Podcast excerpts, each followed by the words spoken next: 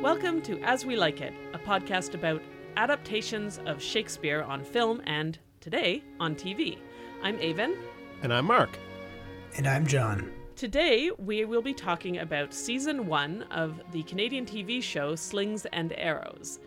And since this is not just a direct Shakespeare adaptation, I thought I would start off with a summary mostly stolen from Wikipedia about what the show is and a basic plot outline of the first season, which is six episodes. This will include the director and actors, so that we can have that as our basis for talking about it. So, Slings and Arrows is a Canadian TV series set at the fictional New Burbage Festival, a Shakespearean festival eerily similar to the real world Stratford Festival in London. Uh, Stratford Festival in Stratford, in Stratford Ontario, yeah. near London, Ontario. Written by former Kids in the Hall member Mark McKinney, playwright and actress Susan Coyne, and comedian Bob Martin, and directed by Peter Wellington, the first season aired in 2003. The show's central characters are actor director Jeffrey Tennant, played by Paul Gross, New Burbage artistic director Oliver Wells, played by Stephen Ouimette, and actress Ellen Fanshawe, played by Martha Burns, who seven years previously collaborated on a legendary production of Hamlet. Midway through one of the performances, Jeffrey suffered a nervous breakdown, jumped into Ophelia's grave, and then ran screaming from the stage. After that, he was committed to a psychiatric institution. When the series begins, Jeffrey is in Toronto running a small company, Théâtre Sans Argent, on the verge of being evicted. Oliver and Ellen have stayed at New Burbage, where Oliver has gradually been commercializing his productions and the festival. On the opening night of the New Burbage's A Midsummer Night's Dream, Oliver sees Jeffrey on the news, chained to his theatre. Heavily drunk, Oliver calls Jeffrey from a payphone and they argue about the past. Oliver then passes out in the street and is run over and killed by a truck bearing the slogan, Canada's Best Hams. Jeffrey's blistering eulogy at Oliver's funeral about the state of the festival leads to him being asked to take over Oliver's job on a temporary basis. After clashing with an old rival, Darren Nichols, played by Don McKellar, Jeffrey is reluctantly forced to take over directing the festival's latest production of Hamlet. Making this difficult are Jack Crew, played by Luke Kirby, the insecure American film star cast as Hamlet, Jeffrey's former lover Ellen, who is playing Gertrude and dating a much younger man, and Oliver, now haunting both Jeffrey and the festival as a ghost. Also in the play is apprentice actress Kate, played by Rachel McAdams, who finds herself falling for Jack. On the business side of the festival, New Burbage manager Richard Smith Jones, played by Mark McKinney, is seduced by one of the festival's new sponsors, American executive Holly Day, played by Jennifer Irwin, who wants to remake New Burbage into a shallow, commercialized Shakespeareville, in the process turning the board against its chair, May, who suffers a heart attack or stroke and ends up in a coma. After various vicissitudes and crises, the season concludes with the opening night of a brilliant and successful Hamlet and Richard's repudiation of Holly. I suppose I should have said spoiler alert, but really. so I know that was rather long, but I thought it was good to cover off all of the basic plot points so right. that we could address them. So Mark and I had seen this before and loved it. Yes. Let's just be upfront about that. And I've been sort of an evangelist for this the show for a while now, wanting everyone to see it. So, so John, this was your first introduction to it, right? I had not seen it before. I had heard of it by title alone, and I loved every minute of it. I was, I felt robbed that I hadn't seen or uh, heard much about it before. This was so much fun. This was so good. Uh, the laughs, uh, there was some, you know, heartstrings tugged as well. Um, and I even I had to watch it too on very low quality on YouTube and even in that low quality, uh, the performances really came across with just you know pixelated, however the person taped it. Um, I felt kind of bad that I didn't yeah. get to you know support the artists in watching it, but watched it. I did, and it was very good. All right, and that's our review. no, I I've been looking forward to talking about it because it is so much fun. Yeah, I I, I can't praise it highly enough mm-hmm. as a show just standing on its own. It works on on every level. Mm-hmm. But I also think it's a fabulous show for people who love Shakespeare mm-hmm. because I think it does an amazing job of of opening Shakespeare up too. Yeah, and one of the neat things is that over the three seasons, each one takes on one a, a Shakespeare play and the behind the scenes you know goings on always mirrors the mm-hmm. the the themes of the play which means that we get to see through the three seasons. We're only talking about season one, which is obviously Hamlet, but season two is uh, Macbeth. Macbeth. and season three is King Lear. And so that means you get an exploration all of those. And in fact, in season is it season two or season three that also does Romeo and Juliet? Yeah, that's right. Yeah, one of them anyway. So you get I think it's season two. an yeah. exploration of, of all those plays through their lens. Yeah. They weren't they weren't ambitious at all. but you make you, you make such a great point though. It it really does open up Shakespeare to people. It opens up uh, the world of the theater too. I felt like Slings and Arrows was a love letter to the theater and also a send up of the theater. It it was a love hate in relationship, and I, I was not active in the theater in my own life. I, I didn't do it in grade school or high school or university. Uh, I was very curious um, if either of you were active in the theater and, and how that that level you know you can be a theater dork if you're a theater dork you probably swooned over this this this show even more were either of you involved in the theater I was in high school for sure. Yeah, so I was a bit of a theater dork back then. Yeah, I wasn't, but you definitely were, Mark. I Yeah. I, I saw Mark in his plays, or at least in one of them. in one yeah, of them. Yeah. before we knew each other. oh that's incredible Yeah, and it it, it really it really does. Uh, you know, if you know the the sort of background of the of the theater world, it really does um, capture that spirit so well. And then there is the element too, even as someone who's not a, really a theater goer, even myself, because it is based around the Stratford Festival in Ontario, there are so many elements of the small town and the way the theater festival interacts with the town. Uh, and there's so much Canadianism in the show, which is really quite glorious for those of us who are not used to seeing Canada on the screen in one way or another.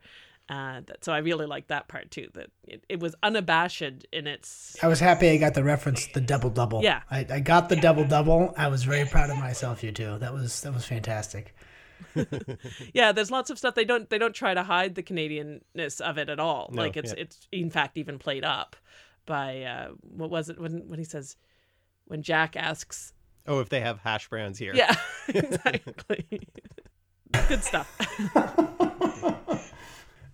And you know what struck me too was I think I think the show understands our relationship to Hamlet so well. At least season season one, it, it really opened up how the, the the cultural phenomenon that is Hamlet. So maybe the way to start is by talking about sort of the conscious parallels that were built Yeah. up because I think that's one of the great things about it is the way there's a whole bunch of characters who clearly are playing Hamlet like roles or Yeah. roles like those in Hamlet. And and one of the things that I really like about that is that there isn't just one Hamlet. There's multiple characters that associate are associated with Hamlet. Multiple Gertrudes, multiple um, uh, Hamlet's father, Hamlet Senior, I guess. Yeah. you know, it's it, it is kind of I was saying sort of like a structuralist Levi Strauss reading that you could do of it. There are all these you know repetitions of those pairings Paradigms. paradigms. You've Yeah. got obviously you have Jeffrey Tennant, who is the the genius actor who breaks down during a performance of Hamlet. So his breakdown mirrors uh, Hamlet's own breakdown. Is he is it real? Is he mad? I think in the the, the, the show itself, we're to believe that he is mad, but at the same time, over the course of the show, Oliver Wells uh, comes back like the ghost who's egging him on, as you know Hamlet's ghost does, and the we can see Oliver like Hamlet can see the ghost, but the audience can't see Oliver. So we continue have to question: Is Jeffrey still mad, or is he a genius? That move, that trope, that device, that paradigm really it really brought the the Hamlet experience out of what is it like to actually see somebody be mad, and what is it like to see madness as a form of genius. Uh, that was was quite well done. and it's nice the way they, they sort of make fun of uh, the the Ophelia, the girl playing Ophelia, and her Yeah. rather pathetic attempts at trying to play madness as like being stoned, uh, and and the way that he sort of takes that down. This staggering about with your mouth open was a quote I wrote down when when Jeffrey can't deal with her performance anymore. Yeah, But when what that made me think of too was that when we were talking about the Hamlet, Branagh's Hamlet, we were we talked about that very thing. How do you play Ophelia and how difficult it is to play madness? Yeah. Because what might be real madness may not play well on stage. You know, may not look good or be theatrical. So you need this sort of theatrical madness, but at the same time you need something a little more grounded in reality than than hers was. And something that's not so very obnoxious to watch. and and thinking about I, I thought about how it might have been hard as that actress I, I don't know her name but how hard it might have been for the actress to act bad you know to how, how do you perform A bad actor. you know there's Yeah. just the shit you know obviously hamlet is a play within a play. This was a this was a play within a play within a play within a play. But it wasn't it never felt overwrought or forced or to echo that truck too hammy you know what i mean? Yeah. It was so self-aware too of what it was doing, and, and you know the, when the when the actors' lives paralleled something in Ham uh, in Hamlet or in Shakespeare closely, they were aware of it and they pointed it out or Yeah. or they made reference to it. So it didn't feel like it was sort of layering it on and then winking at the audience. It was that they knew that they what the the original relationship between the Paul Gross character between Jeffrey and Ellen Yeah. you know, which was Hamlet and Ophelia, and then he was betrayed by them and felt betrayed and went mad. I mean, they acknowledge openly that it was too perfectly like Hamlet, you know, that it was uh, sort of ridiculous in its parallelism. So you don't feel like it's uh, too much of a coincidence. They, they, it's because they ag- ag- acknowledge it themselves. there's a moment when Richard, the businessman character, played you know very earnestly by Mark McKinney, and Holly, the profiteering American, who sort of turns him to the capitalist dark side. They go to Toronto, a, a big night in the city, and they go see a, a production of Mamma Mia, and they come out of the theater, and Richard says, "The dancing and the singing, I understood every word," and. Uh, it's hilarious, but it's also so true because he's saying, "My God, I spend all this time trying to understand everything about about Shakespeare and trying to be so, you know, smart and cultured, but damn it, Mamma Mia, this was fun because because I get it." And you know, that's contrasted to, you know, that opening that the one of the performances of a Midsummer Night's Dream where the the minister of culture uh, i- when he's not using his you know binoculars to stare at the bosoms of the actress is, is falling asleep and then his wife is listening to a hockey game um, it, it really hits the nail on the head I was just going to say that she is the minister of culture and he is the, husband. The husband of the minister. oh she's the oh okay oh she's the minister Anyway, oh, that's funny, flipped but that. it's no, Um, but absolutely half the audience is listening to the hockey Yeah, game. yeah. In, in fact, they've all got the Leafs uh, in their earphones, and uh, instead of watching, that's so true that's so true how to how how the theater is I, you know recently my my wife and I before we left LA were uh, very kindly given uh, tickets to see uh, the uh, the LA Harmonic Philharmonic perform some Beethoven symphony, symphonies. And I don't know if you've been in the Walt Disney Concert Hall but it's a gorgeous space. The the maestro was amazing. The Beethoven 7th and 8th I think we heard. But it was at the end of a long week and I was very comfortable and I was very relaxed and the music was quite gorgeous. And I'm not gonna lie I caught a few winks. Um, and the, the way that this show was so honest about that uh, was was refreshing and we could all have a good laugh And the neat thing is, it has too. the opposite end of the spectrum with Darren Nichols' production uh, plans for for the Hamlet Mm-hmm. is the most abstruse, uh, intellectual, uh, you know, Yeah. ridiculous kind of approach to the play. Not at all human, and Mm-hmm. not at all about the sort of basic understanding of of the you know the characters and the motivations. Well, Yeah. his theme was he wanted to make something's rotten in the state of Denmark literal, so everybody was very smelly. yeah. I, I mean, I love Jeffrey's line to him, Darren. You hate the theater. And when he introduces himself, he says, "What does he say? Uh, I'm Darren. I'm Darren Nichols. Deal with it." he's so fabulous. Oh, he's really good. it's it's quite good. It's quite good. Um, but the show makes fun of the theater in a loving way. Uh, but there were moments too, especially later on when Jeffrey Tennant he begins as uh, he's post breakdown. He's a purist. The very opening scene of the show is him plunging a toilet. I mean, what an amazing way to open the series. Yeah. he's plunging a toilet at a theater that can't keep its doors open, all for the purity of actual theater, in contrast to Oliver's very hammy, very kind of corporate, um, washed, you know, burnt out, washed up theater stuff. But near the end of the of the series, his acting advice, the way he really got into the characters and their motivations, I felt were very sincere. And I've read Hamlet four, five times now, but he unlocked the the characters, uh, their motivation, where they're coming from, in very powerful ways. Yeah, I don't think that the overall series is in any way a send up of of theater. It's pokes fun at the many things that are funny about the way theater works, but its message, if it has a message at the heart, is that theater is vital and important and massive Powerful and, and- powerful and and that if done right, it can speak to anyone and it speaks about things that are important and that Shakespeare is crucial and wonderful and that not every production of Shakespeare and not every theatrical moment is gold or important, but that it can be and that it should be. That's what it's trying to say, I think.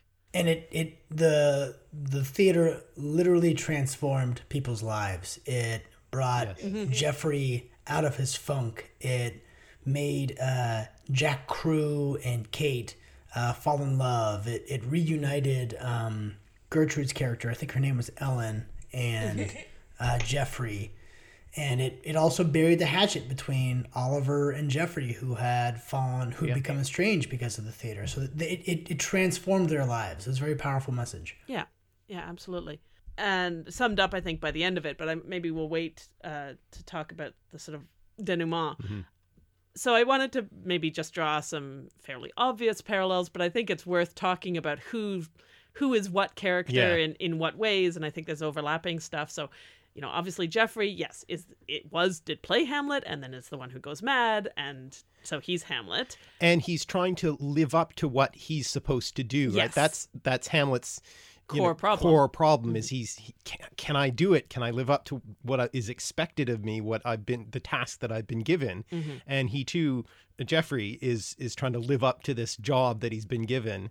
And can he do it? And he d- has the self doubt and Mhm. And that's what starts driving him mad again, Yeah. as it were. Like the idea is that he is recovered, but it's getting back into the New Burbage Festival and be having these pressures on him that are possibly making him have another breakdown. Mm-hmm. And he doesn't know whether he is or not. Yeah. I really appreciate that description of Hamlet. I've never thought of Hamlet in the, those exact words, Mark, of Hamlet's crisis being, can I live up to what's expected of me? And the the show does a good job of that because Jeffrey's living up to how great Hamlet is in the mm-hmm. Western imagination. I, but I've never heard it articulated in exactly that way, and that, I think that's that's that's very insightful. Thank you for that. oh thanks. Yeah, and and he's trying to live up to Hamlet. He's trying to, and then he's trying to live up to himself. To He's himself, trying to live up to his own Hamlet. That you know, that everybody keeps saying that was the quintessential um, Hamlet. It was the superlative Hamlet that everyone remembers, and now he has to revisit it not as Hamlet, but he has to make that happen again, and that's terrifying. Mm-hmm. And that I think is something that's not specific to the play Hamlet, but is a very relatable issue that people have you know of, of what if you get things success is as scary as failure because if you succeed brilliantly once what do you do afterwards how do you follow that up Su- success is terrifying and has its own responsibilities Well, and it's like living up to his father. I mean, Hamlet is living literally in the ghost of his father. Mm-hmm. and then of course so that brings us to the fact that oliver is in obviously father the, figure. the father figure Hamlet Senior, King Hamlet. yes king hamlet that's right King Hamlet. Yeah.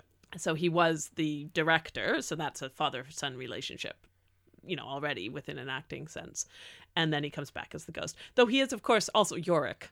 Quite literally Yorick, too. yes exactly. And also i think figuratively yorick to some extent because there's that um i knew him sense you know there's somebody from the old days. I knew him well. He was a fellow of Infinite Jest. Yeah, I love the way that I, I think Jeffrey eats like chocolates out of his skull. I, I maybe one of you wants to explain what happens to what what Oliver's dying wish was. Oh, I know the whole all the stuff about the skull and that that little those cameos with the uh, morticians. Oh yes. Oh, the morticians were fabulous. My gosh. You'll do us up well one day. They're just so they were so perfectly pitched between ridiculous and morbid. It was beautiful. You Canadians do humor. I don't know if anyone does humor like the Canadians do humor. It's quite good. It it was very Canadian humor. I mean, Yeah, that's part of why was, I, yeah. I adore it so much. It it it's pitched exactly at what I find the funniest. You know, in between slapstick and sarcasm. You know, there's a sarcasm to it, but it's not a nasty sarcasm usually. Even when it's making fun of the theater, I guess that's what I mean by like it makes fun of the theater, but it's not. Uh, no, Yeah. and it's not angry at the theater. It's just it's very self-deprecating. hmm And I mean, the people who wrote this are people who have been part of the Canadian theatrical, not just film, but theatrical scene forever and ever, and are deeply involved in things like Stratford and, you know, the we're involved with Drowsy Chaperone, uh, the production and the writing and, and production of that. So, you know, they know this scene inside and out, and they're playing people that they know. They're playing them, they're playing themselves, yeah. Yeah, Yeah. yeah. So you have Oliver and you have the Hamlet, but then of course we have other Hamlets. Yes. So Jack Crew, obviously another Hamlet, mm-hmm. Yeah, Yeah. and he too has the same problem. living up to what's expected of him. Yeah. And the he his crisis moment comes when he's told what he secretly always feared, Yes. which is that nobody actually expects very much of him in fact. Yeah. That in fact everyone expects him to be awful and they just think, "Oh, well, he's a superstar, a movie star, so he'll bring in the bums He'll- in the seats yeah. and that's all that matters. Don't worry," says Richard to him. "No one thinks you're going to be any good, but it's okay, you don't need to be. Don't be scared." And that's when he That sends him over the edge. yeah, Yeah. he loses his his cool Yeah, he, completely. he disappears, he quits, but then Mm-hmm. but then Jeffrey finds his inner ham inner Hamlet. I, do you want to have an inner Hamlet? I mean, it brings well, him he back. finds. Yeah, he he says you you know he's essentially saying yes, you are feeling what Hamlet felt, and you can do what Hamlet couldn't do. You can live up to it, and I mean so does Jeffrey. Jeffrey lives up to it, and and one of the things about the play and compared to the show is the show has a happy ending, and the play doesn't have a happy ending. Everybody dies in the end. Almost. Mm, And in fact, you know, Hamlet Hamlet does what he needs to do, but in a way, you know, that too late and too uh, after too much inaction and therefore dies. But in the show, they do find their way to move through the crisis that keeps Hamlet unable to act. And they all find their action. They're able to literally act. Yeah, yeah, yeah. okay so then we've got other so we've got those hamlets and we've got other l- people who play little bits of hamlet i think along the way have moments of that kind of i mean ellen has that to some extent too. It's a different kind of fear she has but she too has the fear of living up to the previous hamlet and For yeah, her her own former glory. Yeah. yeah. But then she also has her gertrude moments of being sort of tied to the past but trying to move forward. But also, I think sleeping with the wrong person. Right. Because that's you know the the Hamlet Gertrude dynamic is you betrayed my father. Right. You slept with another man. right And that is exactly the the thing that drove Jeffrey. Jeffrey mad, yeah, Yeah. the first time. She's got a younger boyfriend who does a lot of dirt bike cycling. Uh, he's a he's a hilarious character. I mean, that line, "The za is getting cold," and she he gives he gives her a Game Boy on rehearsal night, and then like a Scream blow up doll on opening night. Um, Yeah. it's absurd. I get. It's so good. And again, I think he's played so lovingly, like he's ridiculous. He's he's ridiculous, but he's a good guy. Yeah. Yeah, but Yeah. You, you don't hate him, and, and nobody, you know, people, even when they mock him a bit, they don't really mock him. Like, he never gets taken down viciously by anybody or anything like that, even though they all think it's rather ridiculous. There's no nastiness to him, but he's still totally. And even Jeffrey seems to kind of like him. yeah, he, well, they they sort of treat him like you know the child he is. Yes. That you know it's not his fault he doesn't know all this stuff. Yes. It's And then you have, I, I suppose you could find a there's an element of Claudius and Holly, the you know profiteering Yes. American, and there's an element of Polonius and Richard. I uh, think. Yeah, I, there's a bit of uh, Polonius and Richard. I was actually looking for a Polonius character, so that's good because I wasn't sure who could be Polonius. It's also a bit of Gertrude. I, I, was going to say I think Richard, though mainly is Gertrude. Yeah. Because he- Okay. he yeah. Because literally he, kind of sleeps with gets Claudius. manipulated, or Yeah, I think Jeffrey says this at one point when he's talking about Gertrude. But he says Gertrude is driven by lust. She she's driven by bodily appetite, and she's unable to restrain herself. She gives in. She gives in to Claudius when because she's driven by a bodily appetite, and Richard is driven by bodily appetite to betray, in this sense, I suppose, the theater yes, as the- the father figure itself. Exactly. Yeah. Yeah, yeah. The, the the sort of debasement of the theater is the the kind of betrayal that Mm-hmm. you see a number of characters kind of make, mm-hmm. including you could even say Oliver. Yeah. Oh, absolutely. Yeah. Yeah. And also, um, there's another figure, which is May, the chairman of the board. I don't remember her last name, but May, uh, the older lady. Richard is, in a sense, driven to betray her because they, they uh, Holly is betraying her, and Holly ousts her from the board. So that's your Claudius and King Hamlet. So in a sense, May is also a King Hamlet. Yeah. Who is, you know, the power figure who is Becomes- politicked out. and becomes kind of a ghost when she goes into a coma. Yeah, yeah, and is is killed Mm-hmm. by Holly's inaction by Holly's actions. Shakespeareville. I'd, I'd I'd go to Shakespeareville. I just Yeah, I know. well, and, and of course that was a bit of a dig at Stratford itself Yeah. because I mean, Sh- Right. Stratford, the, the the town is not Shakespeareville as shown there, but it has its moments. you know, it- where it, where it hams it up a bit too much. yeah, I mean, it, it's very aware that that is its, you know, that Shakespeare is its money cow. Money cow? Cash cow. Cash cow. Money cow's fine. Is that a Canadianism? It is now. And I love the fact that uh, Stratford had its Jack crew, Keanu Reeves. Yes, there was a Shakespeare, a Hamlet uh, with Keanu Reeves in the 90s. And, you know, Keanu Reeves has this reputation. He's a Canadian actor. And so that's different. Jack Crew was different, yeah. American, but he was a Hollywood actor who has a Hollywood actor, reputation as a, a wooden actor and not being very good and relying on his looks rather than acting skills. But his Hamlet was widely acclaimed. yeah, was Really? really, really, really good. Yeah, he came to Stratford and he played Hamlet and was very good. I didn't realize Keanu Reeves was uh, Canadian. Oh yeah, Yeah. yeah. it's just funny. We we always know who the Canadians are because we, you know, it's a point of pride. Speaking of Jack Crew and Keanu Reeves, I have a question about Jack Crew's soliloquies. So, the the show played him up that when Jack Crew was actually delivering the soliloquies, uh, when he was finally, you know, letting go and becoming Hamlet, that everybody was kind of stopped and and they stopped what they were doing and they were moved. I didn't really find his actual deliveries to be very good. I don't know whether there was an irony there or whether I was just being too critical. But uh, you know, when he did his famous "to be or not to be" in the in, in the show, um, I wasn't floored. Were we were we supposed to be floored, or was that immaterial? Or anyone have an opinion on that? I think I didn't find them, you know, blow blow me away good. I think Were supposed to be realistic, maybe. Yeah, I think perhaps what we were supposed to see was that what he was doing was finding a way to sound like, you know, not naturalistic exactly, but just, you know, sound like a real person, really talking and having real problems, and that that was where we're seeing Shakespeare shine. You know, that the artificiality of Shakespeare is being taken away in a real way, unlike Darren trying to take away, art, you know, artifice by making everything horrible.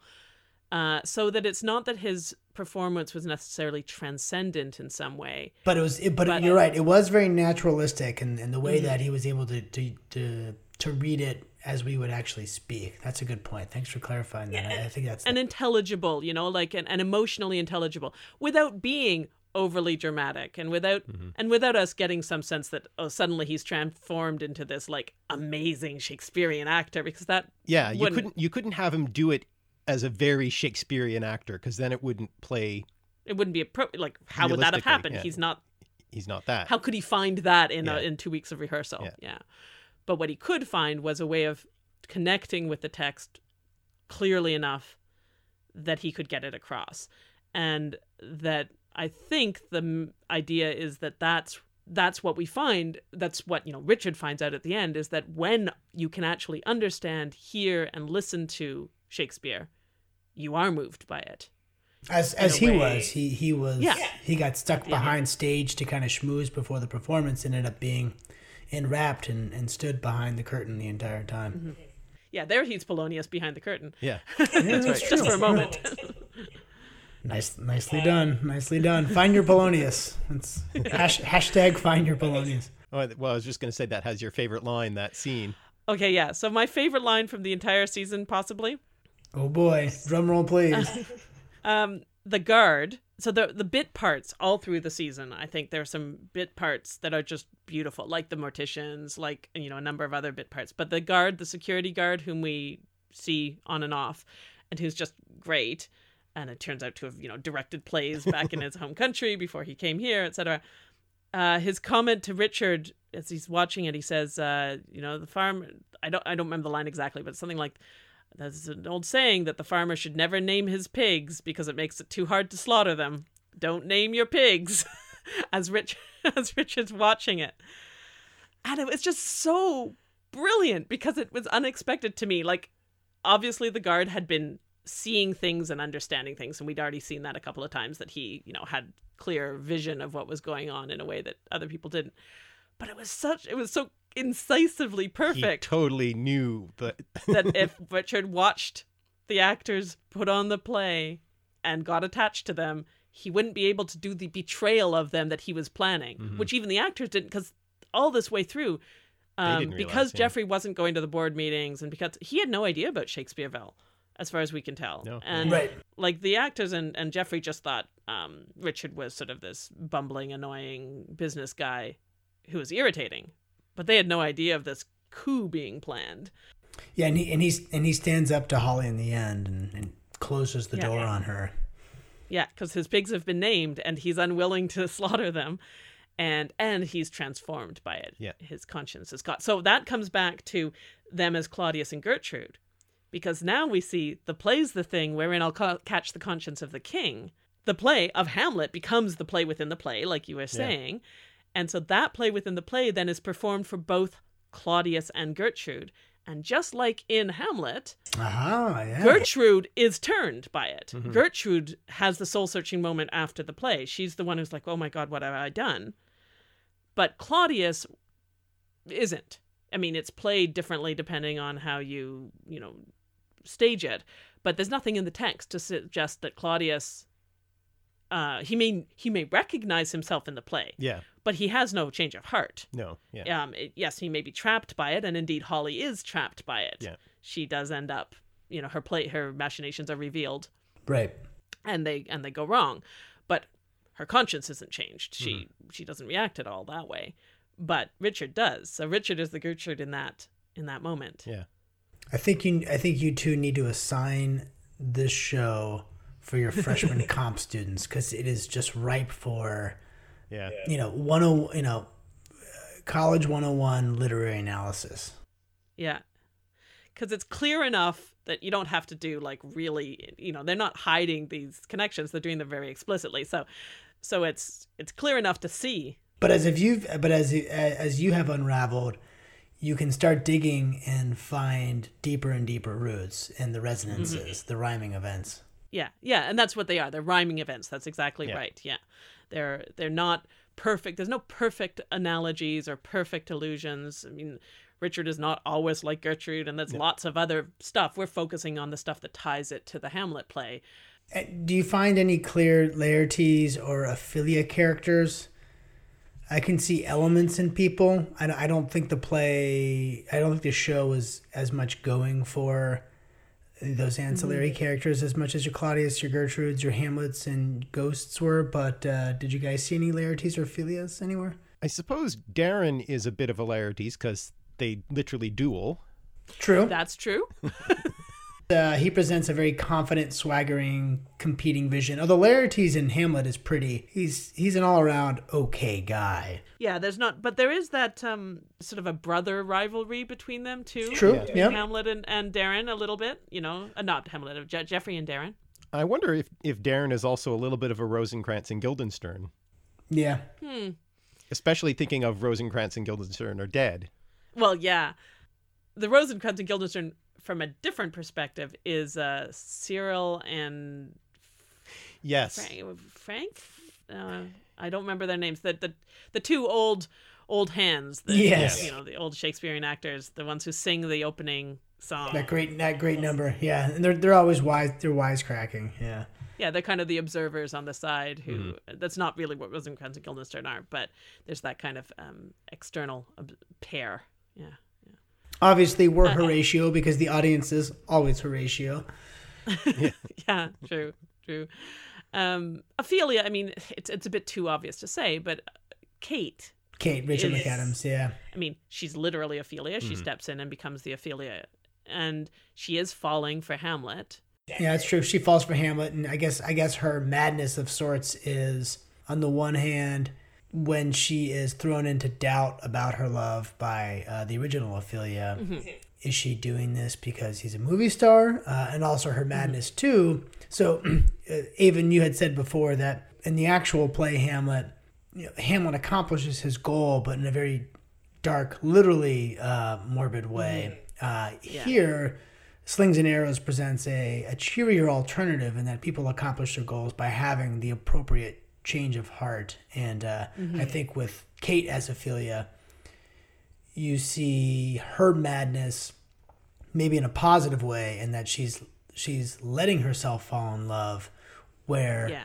you know conventional wisdom would say don't do this but she gives into it and it has it has a good fruition in the end Yeah, And maybe you could you could another way I suppose of thinking of her her madness might be uh, her sort of foray into the world of breakfast cereal commercials. Yeah, and the way that her manager is kind of using her the way Polonius uses Ophelia. right for his own ends, and yeah, that might have been that might have had one of my favorite lines was um, when Rachel McAdams and uh, the guy who plays Jack Crew, or just Kate and Jack, when they f- they have this very very explicit, and by explicit I mean not you know profane, but th- they they talk about when they're going to actually have sex uh, in a way that that couples like normally don't do, but you know it's it's it's kind of endearing in that there's a, a puppy love there's a there's a good a goodness to it. And um, so that they're finally about to have sex and they're talking about you know she kind of you know shares her mind about doing commercials and Jack Cruz says you know right when they're getting into it I that he did an Arby's commercial once and she says right after I did an Arby's commercial she says don't ruin this for me just like just like that dig at like that dig at Arby's was really, really funny. Um, and the, and the show, I mean, so here we are. We're, talking about all these amazing resonances in the way that uh, Mark McKinney and his and his co-writers uh, made Hamlet so intelligible with all these parallels, but yet just line after line, don't ruin this for me. I mean, just the the comedic writing and the comedic timing was also just brilliant. yeah. Yeah. Uh, I thought one of the things about the sort of building up to Shakespeare that I found, so we were watching it, you know, six episodes. We were sort of going to space it out. We have a sort of rotation of things we watch before bed, and we were going to watch it one after another. And we kept watching pairs of episodes because we, couldn't, couldn't stop. stop. and and one of the things that I thought I realized as we got to the end, because we got to the end and we had only the last one to watch, and I think we made did we watch three in that night? Or- Possibly. and we, it was certainly too late, and we really shouldn't have watched the last one that night. But I couldn't help it because they tease you with the Shakespeare, like you know, all the way through. You're getting bits and pieces. They they work towards scenes, but again and again and again, the rehearsals are canceled. The uh, rehearsals don't happen. Somebody's not there. You know, you keep or you see the very opening of a of a rehearsal and then the end of it. So you see a line here, a line there, and then once or twice we see an actual f- full soliloquy, um, which is great. But you keep not seeing Shakespeare. You know, they talk about it, Uh, you get a little bit of it in that scene where, so we haven't talked at all about where he uh, does the business executives, um, and he ta- business executives do Shakespeare, Great bit. Yep. which is also wonderful. When they're assigning tasks and they say workshops with business executives, and Jeffy Yes. says that sounds ridiculous. I'll take that. that sounds absurd or something like that. Absurd, yeah. Yeah. And um and yet he, you know, and it is absurd and he sort of makes it out to be absurd even when he's talking to them and then he nonetheless brings them all to this, you know, to points of tears. And do you know by the way that that guy who reads the soliloquy in the scene and who ends up getting the spear carrier part, Is that one of the writers? that's the One of third the writer. The yeah. third writer. I was wondering if he had if he made a cameo, and, and he ends up kind of tagging along with Jeffrey the rest of the time, Yeah. right? Yeah. He goes, Yeah, he "Fuck, has I love, I love this man." He says, "Yeah." yeah yeah he's totally starstruck by Yeah. by theater and then he ends up being allowed to be a a, a bit non you know walk on part non-speaking part in the final production of hamlet but uh, all the way through you you keep you know they they build up the shakespeare and they give you all these resonances and they give you all these structural and they they bring it to light how resonant and important it is but you don't get to see the darn play and then finally in the last episode you still don't obviously see the whole play but you see good Some chunks good of meaty chunks text of it, and you yeah. good you know finally see them on stage finally see it you know it's like the it's like a tease it's like a strip show or something like Yeah. that there it's a strip tease of shakespeare and then finally you get the release of the climax of actually seeing the play i don't know if i'm exposing too myself too much about myself here using that metaphor Shakespeare. but i really did feel that like no, but, but but but you but you are right though. So everything is very much about it's about Shakespeare. It's about a relationship to Shakespeare, and it builds, it builds, it teases, it teases, it cliffhangs, it cliffhangs, and when it finally does give you the treat, it happens to be Shakespeare.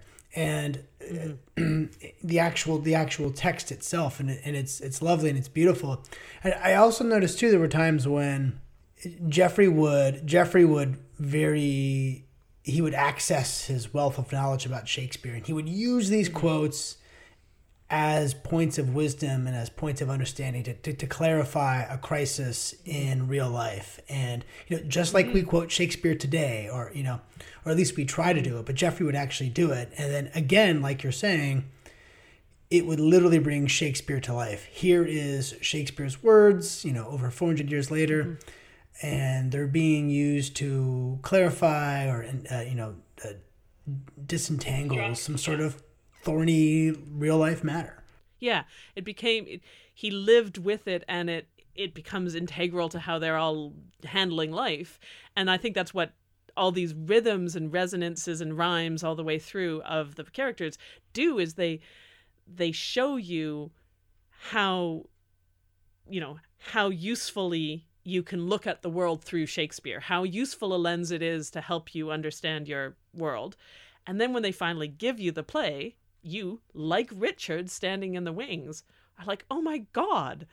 It it it means so much. It works. It has this great meaning as community and as intelligence and psychology and all of those things because I've already worked through it. It's sort of like the backwards relationship to doing a close reading of the mm. play with mm. class. yeah but yeah exactly You normally start with the play and then you say, now how does what does this mean? How does it? But in this way we keep getting told the meaning and then finally we get to see the text. and it's very intelligible yeah hmm Yeah, and then and then we're not lost in any sense because we've been ex- instructed so clearly in it, and it, and we care so much, obviously, about the individual people and their journey through it too.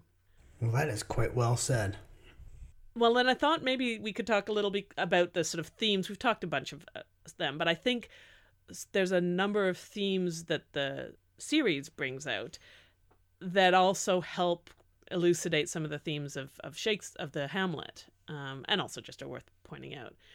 So you already talked about the living up to yourself as a sort of real element of Hamlet that is really brought out, because to come back to my usual approach to adaptations of Shakespeare and, and what is their value.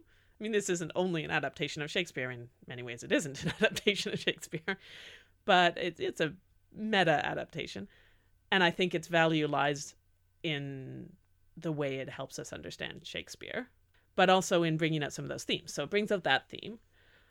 Other elements. Well, I guess I, I suppose another obvious one is the nature of performance itself. Ah, yeah, true. We're we're living up to ourselves, and going in hand with that is performing ourselves as well. In the expect the scariness of the expectations, the fears of of our fading former glories, or our fears of you know not living up to who we think we can be, can mm-hmm. disappear. I suppose when we realize that we're just sort of inhabiting a role. So the the pressures of it all can begin to slide off our shoulders if we realize, oh, I'm just I'm sort of performing this. So the you know the the the Goff the Goffman approach, and that can go both ways, and then you can easily become more villainous than you'd like to be. Uh, you know, AKA Richard uh, Smith Jones, Mark McKinney's character, or you can become liberated by the fact that you can inhabit somebody else's character. Um, so you can live up to yourself by not living up to yourself by performing somebody else. Uh, so the whole the, the theatricality of human behavior, I think, is pretty pretty clearly there.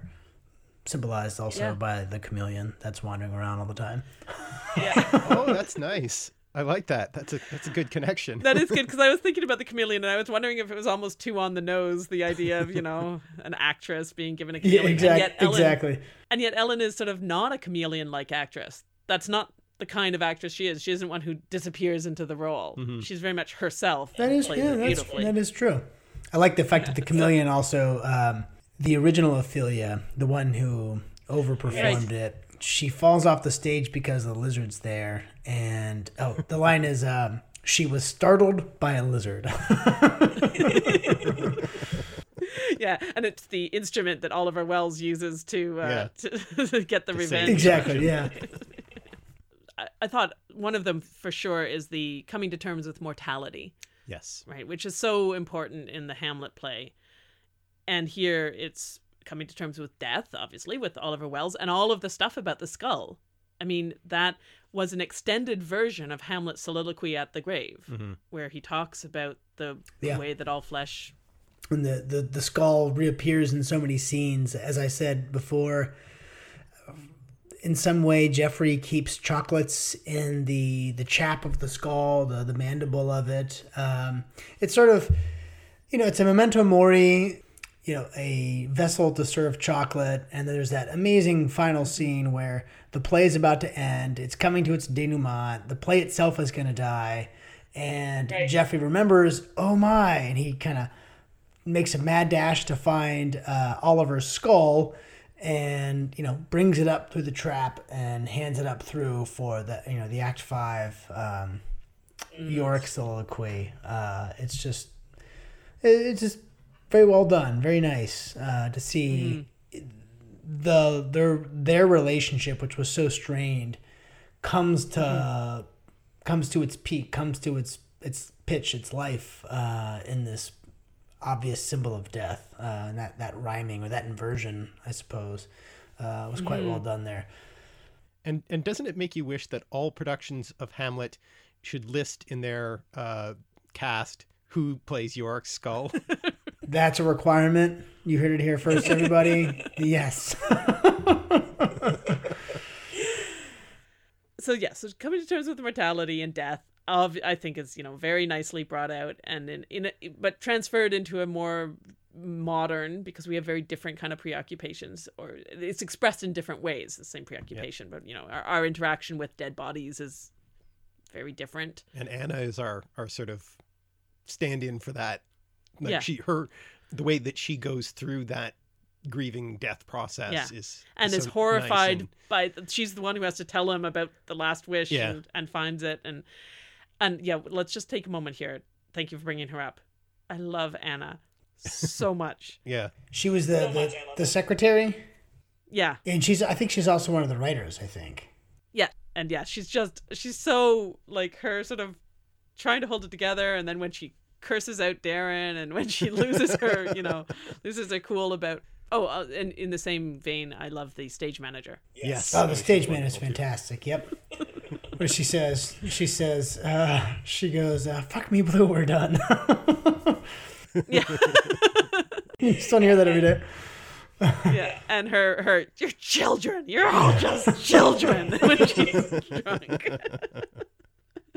yep. So then an- another theme we we talked about it before, but to put a button on it in terms of its name, the role of art in our lives, because you have Yes. you've got the theme of celebrity, and you know that's Jack Crew to some degree. That's Oliver Welles to some degree. That's even Jeffrey himself because he got famous off of his own Hamlet, and uh, obviously uh, the the town, the fictional town itself. Um, and then contrast that with Jeffrey's, you know, in the raw theater, and then Jack's sort of metanoia when he just wants to actually do Shakespeare because it's illuminating and it's it's good to do in its own right. So, and then obviously the business interest, and Holly sees it as Yeah. what- what's that line in the beginning? Uh, Richard calls um, the Swan Theater, uh, whatever the theater is called, um, art skewed commercial ventures, which is Yes. And this is what 2003 this was made that that Yeah. phrasing of like art skewed sounds like silicon valley speak right now i mean just Yeah. it really made me feel like this was ahead of its time there Yeah, absolutely. I was going to definitely say that like we have the art versus business, but in in another way we also have sort of intellect and art versus physicality and populism. So like they pair this sort of intellectual elements of cons- and, and emotional too, but against Richard and Holly and their sex, you know. Yes, we do see the the young lovers having sex, but the, the strong physical attraction of of Holly and Richard and their sort of can't keep their hands off each other and her coarseness about it, like Yeah. her sort of all right, let's uh let's do do this and then I've got, you know, I've got Pilates in the morning, so I got to get going and all of that stuff. She's very physical. Um versus the intellect and art. Not to say that you can't be that physicality is bad, but there's this kind of contrast. Like, what's the tension between the two of them? yeah lu- a lust versus a, a lust versus a love too or sex as a, a me uh, you know a means versus an end so i think with uh, the richard holly it was more so of an end of gratification whereas with jack and kate it was much more of you know of, of an experience Yeah, it was part of the developing of a community and closeness between them. Whereas Holly and Richard are not sharing; they're not becoming closer by doing it. They're just using each other for basic ends. right And then the the the art versus populism of of course of Sh- Shakespeareville versus Right. you know what the what May's vision for the old fashioned approach to the theater is. Um, and then you also see Darren, who's so intellectual Yeah. about his art and and very not populist. Oh yeah, almost uh, almost annoyingly so. Being difficult for the sake of being difficult. Oh, very annoyingly so, I would say. Yes. And but and I think the thing is that that's you know that's very clear in the show. But I think it's there in Hamlet, maybe not art versus business exactly, but we certainly have the intellect versus physical Yes. in Hamlet, Yeah. right? That's a big element of his relationship with Gertrude, for instance, and even with Ophelia. Like he can't. It's one of the ways that the tensions they have is whether it's a physical love or lust or what you know what's going on, and and then also definitely we talked about this a lot when we talked about the Branagh of how Hamlet thinks he's smarter than everybody else. Yeah. and has you know an, an appreciation for intellect and is you know when he plays with Rosencrantz and Guildenstern or Polonius and he's and and the pre- there we talked about um, pragmatism versus idealism that Claudius and Polonius are in many ways very pragmatic. They they rule and that Hamlet's failure as a as a leader is his lack of Right. pragmatism Yeah. and you know you see that with Geoffrey his Yes. theater right is théâtre sans argent theater without money Yeah. that's the name of his theater company at the beginning of the of the thing and uh, you know i mean yes it's pure art and isn't this noble but it also like You do need to it have doesn't really side. work Yeah. you know you can't actually do it Yep. You need to have a space. You need you need to be able to pay rent to have a space. I do love though that that his um, his his antics, him chaining himself to the door, was breaking news in that small town. Uh, that was really funny. though he was in toronto i think we were supposed to weren't we were supposed to assume Yeah, his think theater was in his- his toronto i think so in but Toronto, yeah it would still be breaking news in toronto even you know, so we're talking about the the. I- I'd be curious to learn more about what made this so Canadian to you guys because I think a lot of it uh, was probably lost on me. But what was very clear to me was how well Holly Day, or played by Jennifer Irwin, how American she was in terms of Yes. her, you know, can do domineering. She was, you know, her kind of even the way she would like eat eat food and talk with her mouth open and would always be on to the next thing and can never really be in the moment. She was she was such a good 2000 well not just 2003 uh, 2017 american of it was kind of a kind of a rudeness about it you know it was it was it was it was Yeah. quite it was quite well done Glad to hear you say that it wasn't so that it wasn't too para- parodic because I sort of felt that she might be a little bit too extreme. She's very much a Canadian perception of America. Yeah. The combination of successful, highly successful, uh, highly pragmatic, um, very manipulative, entirely false. Please don't, don't take this as the wrong way. I just realized I just i'm an american who who, who lives in ireland now so you know i'm i'm not there for a reason well, and of course, I'm not trying to describe actual Americans. I'm describing the sort of Canadian stereotype, of the ugly American, Yeah. and and it involves this that that sort of false um, bonhomie, the the great like ah, we're all friends together. You know, they're smiling, smiling, and one can smile and smile and be a villain. Mm-hmm. Obviously, uh, even the way she would approach her board meetings the, the Yeah. way that she would deliver her plan was this total i was really impressed with the way the writers were able to express the way that american business people can package a bunch of bullshit to you know Yeah. a, a- an art board mm-hmm. and, but also the way that she takes over everything too. Oh here we have this you know go get it american taking over a, a, a you know mm-hmm. a theater production in canada. Just it's quite it's quite good. the Canadian self parody of the Canadians are too innocent and naive to realize what's happening, too nice to fight back. So May is paralyzed by her sort of politeness and her niceness to doesn't even realize you know, realizes eventually she's being stabbed in the back, but doesn't isn't up to the challenge of dealing with her in the same political terms. And uh, everybody else is too polite, and Richard is too nice to quite realize where it's going. And yeah, The the nice thing about the the Canadian American relationship is it's it's also figured in Kate and Jack. that's true. That's true. and so we don't yeah. get just a one stereotype of you know American. we don't only have the Amer- ugly American. Yeah, he was an he was an interesting he was an interesting portrait of uh, a Hollywood superstar because he he had his fawning crowds, but at the same time he was kind of not a big deal. I don't know if that was a commentary on you know Canadians kind of not fawning over every American actor, or whether that just was just a, a, dimension that didn't need to be explored as much. Uh, but he he didn't really play like a superstar. I think that was because they wanted him to be sympathetic. But yeah, if he'd come in as the like, I'm God's gift kind of thing, we couldn't have liked him, and Kate couldn't have liked him. I think even more. And it was it was so genuine, you know, when Kate asked him, "Why do you want to come to Canada to to play Hamlet?" and he says, "What actor wouldn't want to play Hamlet?" You know, and it's so genuine. It's Mm-hmm. Yeah. this is the best part. Yeah. Any it should be any actor. So what you see, what you see in him is someone who's yes a star, and, and he kind of gets this. We you know he went through commercials, he did all that stuff, and he's fully aware of what kind of star he is when he says I get all these scripts, and they just want me to be an action guy and all this. But he underneath it, he is an actor. He wants to be, an, to actor. be an He wants to act, not Yeah. just be a star.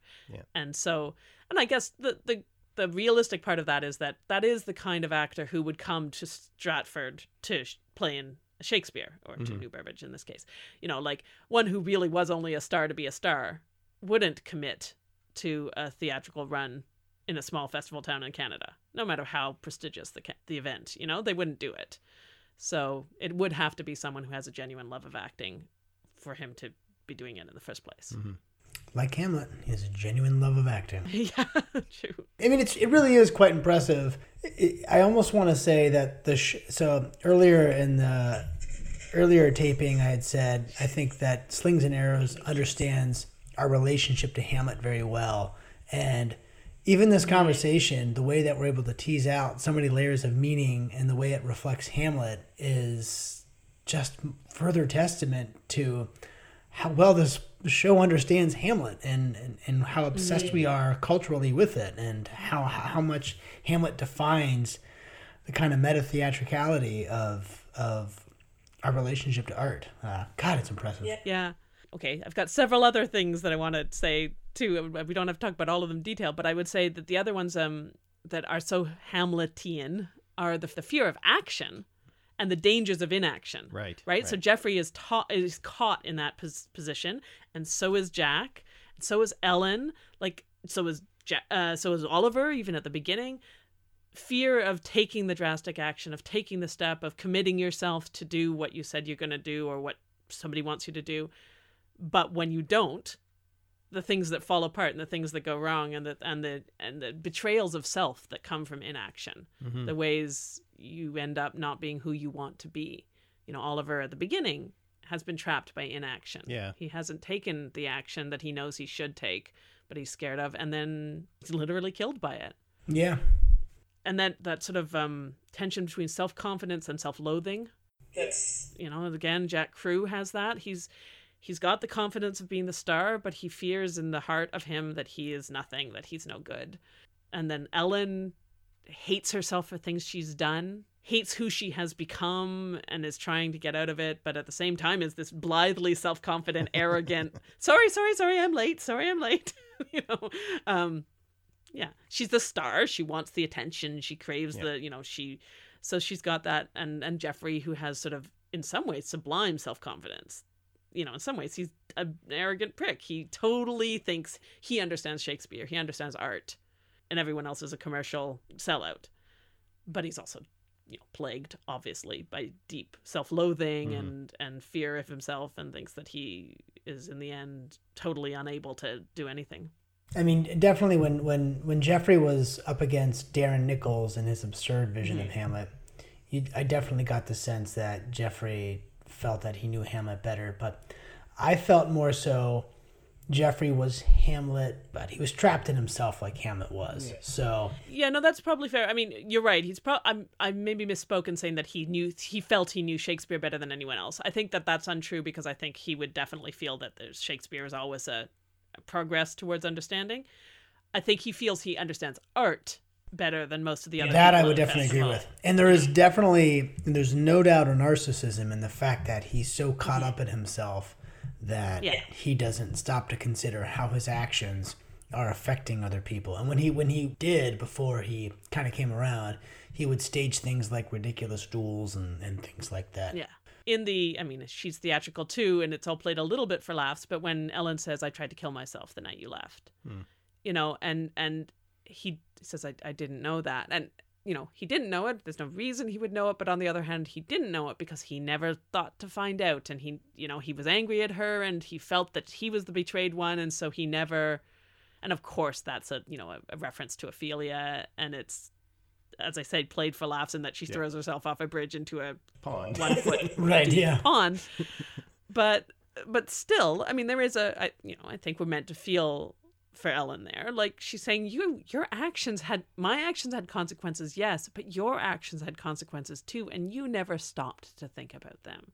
You never stopped to think about what it meant for me. I saw you at the door and you didn't come in. Like that whole scene was very affecting. You know, everybody's to blame and nobody's to blame, that kind of thing.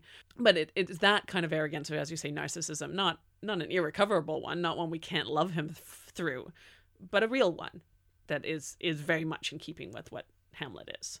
I did think that Jeffrey had the best acting voice out of everybody there. He he was the most theater theater to me. He could he could he could use his diaphragm. It was quite it was quite impressive. Yeah, he has the carriage of and the performance of a Shakespearean And the lineage with- too. I think in real life, he's he's done quite a bit of Shakespeare. If I don't, Yeah, mm-hmm. yeah, no, he has. But yeah, so those I think those were the themes that I thought. Uh, oh, and the other one, of course, is loyalty and betrayal. Right. Yes. Right, loyalty and betrayal are really important to Hamlet on several levels, like with a lot of different relationships, and it's all the way through Yeah. this, Yeah. this the season as well. So yeah, it's it's interesting how when Oliver does finally reach out to Jeffrey, that it it's mm-hmm. that that causes his death. You'd mentioned that before, and, and that that has a that has a complex feeling about it. When he does finally, granted he's drunk, but he does reach out, um, and he dies as a result of it. Not quite sure what to make of that. Uh, in in a good way, not sure what to make of it, uh, because as a result, his ghost, by being dead, they reconcile in a way through through his ghost. He dies because even though he's Yeah, reaching out, he doesn't take responsibility for betraying his friend. But on the other hand, in a sense, it's Jeffrey who kills him by not being willing to to forgive him or whatever. I'm, I'm not saying he should, but you know, just from a plot perspective in that sense. So that's why he's haunting Jeffrey. Right. He's, Jeffrey is responsible for his death in a sense, or he needs to avenge him. Yes. You know, I mean, it's what Hamlet's ghost wants of Hamlet is to avenge his betrayal. So if we, we take the parallel, then Oliver must be haunting Jeffrey to get him to avenge him. Well, what's the vengeance? You know, he wasn't murdered. The only betrayal is Jeffrey's betrayal. We do have the flashback where after that sublime performance, um, the three of them are, um, you know, rousing about, and Jeffrey and Ellen go off. They pair off, and Oliver feels left behind, and that triad gets broken up.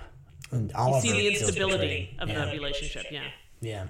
then you know if you follow that through then the revenge therefore why does he finally go away he finally goes away because yes they reconcile yes jeffrey takes rela- you know responsibility for his role in the problem and also oliver takes responsibility for his but also they come to the true you know this true performance of hamlet that makes up for the betrayal that oliver has been doing they rescue the Right. festival Ever from, since, yeah. from the betrayal of Oliver's betrayal of the of art. So that's what frees him to go on. Mm-hmm. It's not just the per- the personal reconciliation, but this reconciliation of their art. the true performance, as you were saying before, the true mm-hmm. performance of Hamlet for them is true to themselves. So, you know, I had mm-hmm. said, oh, Jack Crew's soliloquies, well, well, everybody was rapt because of them. They weren't as I would expect him to be profound, but you had, you know, you mm-hmm. both had made a great point. They were very naturalistic and they were true to Jack. And their performance of mm-hmm. Hamlet was no frills. It was pretty bare bones, but it was true to them. And that's when they hit.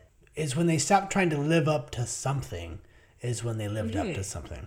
They no longer were trying to live up to the previous performance. They were trying to do Hamlet justice, and as they could approach Hamlet now, each of them as themselves now approaching Hamlet and approaching Shakespeare with what they could bring to it, and not trying to be anything else. As Polonius said to Laertes when he's shipping off to the continent, to thine own self be true. Yeah, exactly.